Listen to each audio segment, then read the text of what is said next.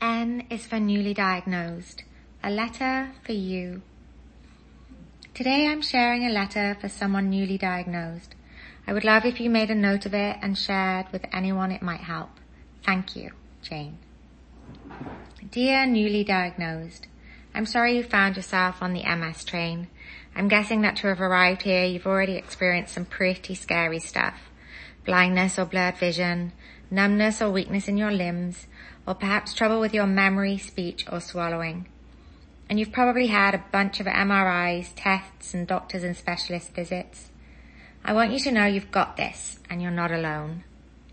You might be a little afraid to speak to me about it because I'm in a wheelchair, and you don't want that to happen to you.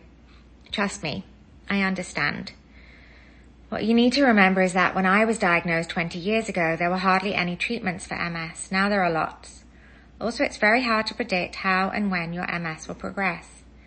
You might get through this episode and be completely fine the rest of your life. That's true for lots of people. As someone who's been on the ride for a while, though, I'd like to share what I've picked up along the way.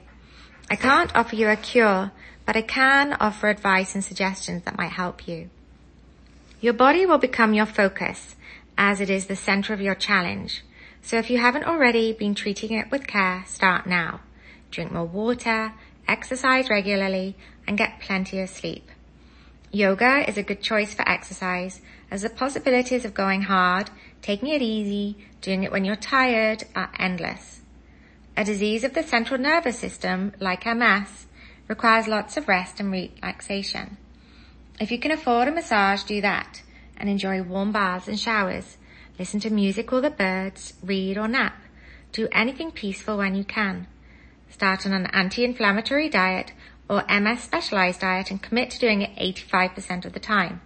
No need to go nuts and try for ninety-five percent. There are several out there. Do your best. Now, you probably already know there's no known cause and no cure for M S. The no cure is the bitch. There are disease-modifying therapies, though. These are referred to as D M Ts and are any of the M S medicines. The good news for you being diagnosed now, compared with when I was, is that there are more than twenty available rather than three. By the time the big wave of medicines were available, I'd already had it too long to take them. So work with your neurologist and start on one as soon as you can. If you get on well with it, keep going. But if you get horrid side effects, talk to your neurologist and try a different one. Also, if you're in the U S and get to choose your neurologist, choose an M S specialist at an M S clinic rather than a general one. If that's not an option due to distance, don't worry, but you might need to do a bit more of your own research and advocate harder for treatments.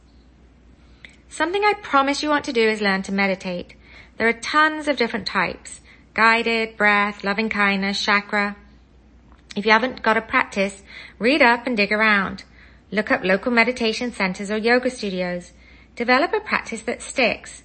It will help you deal with this new chapter of your life. You don't need to sit tied up like a pretzel, but learn how to be quiet and do it.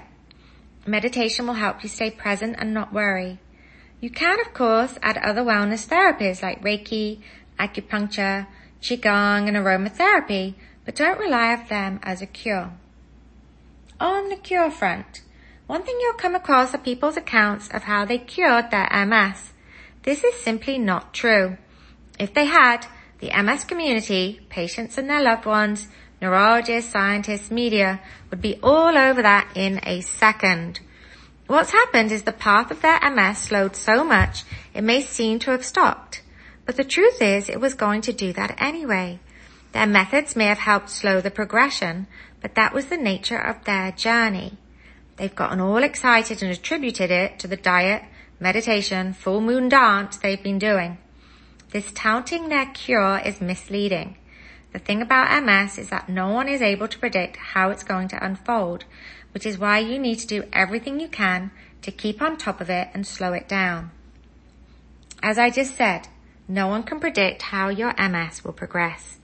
You might only have one episode or not. We don't know. So take care of you. Get to know your body, be kind to it, and know that I and everyone in the M S world are rooting for you. And if you want to chat, I'm here. Love, Jane.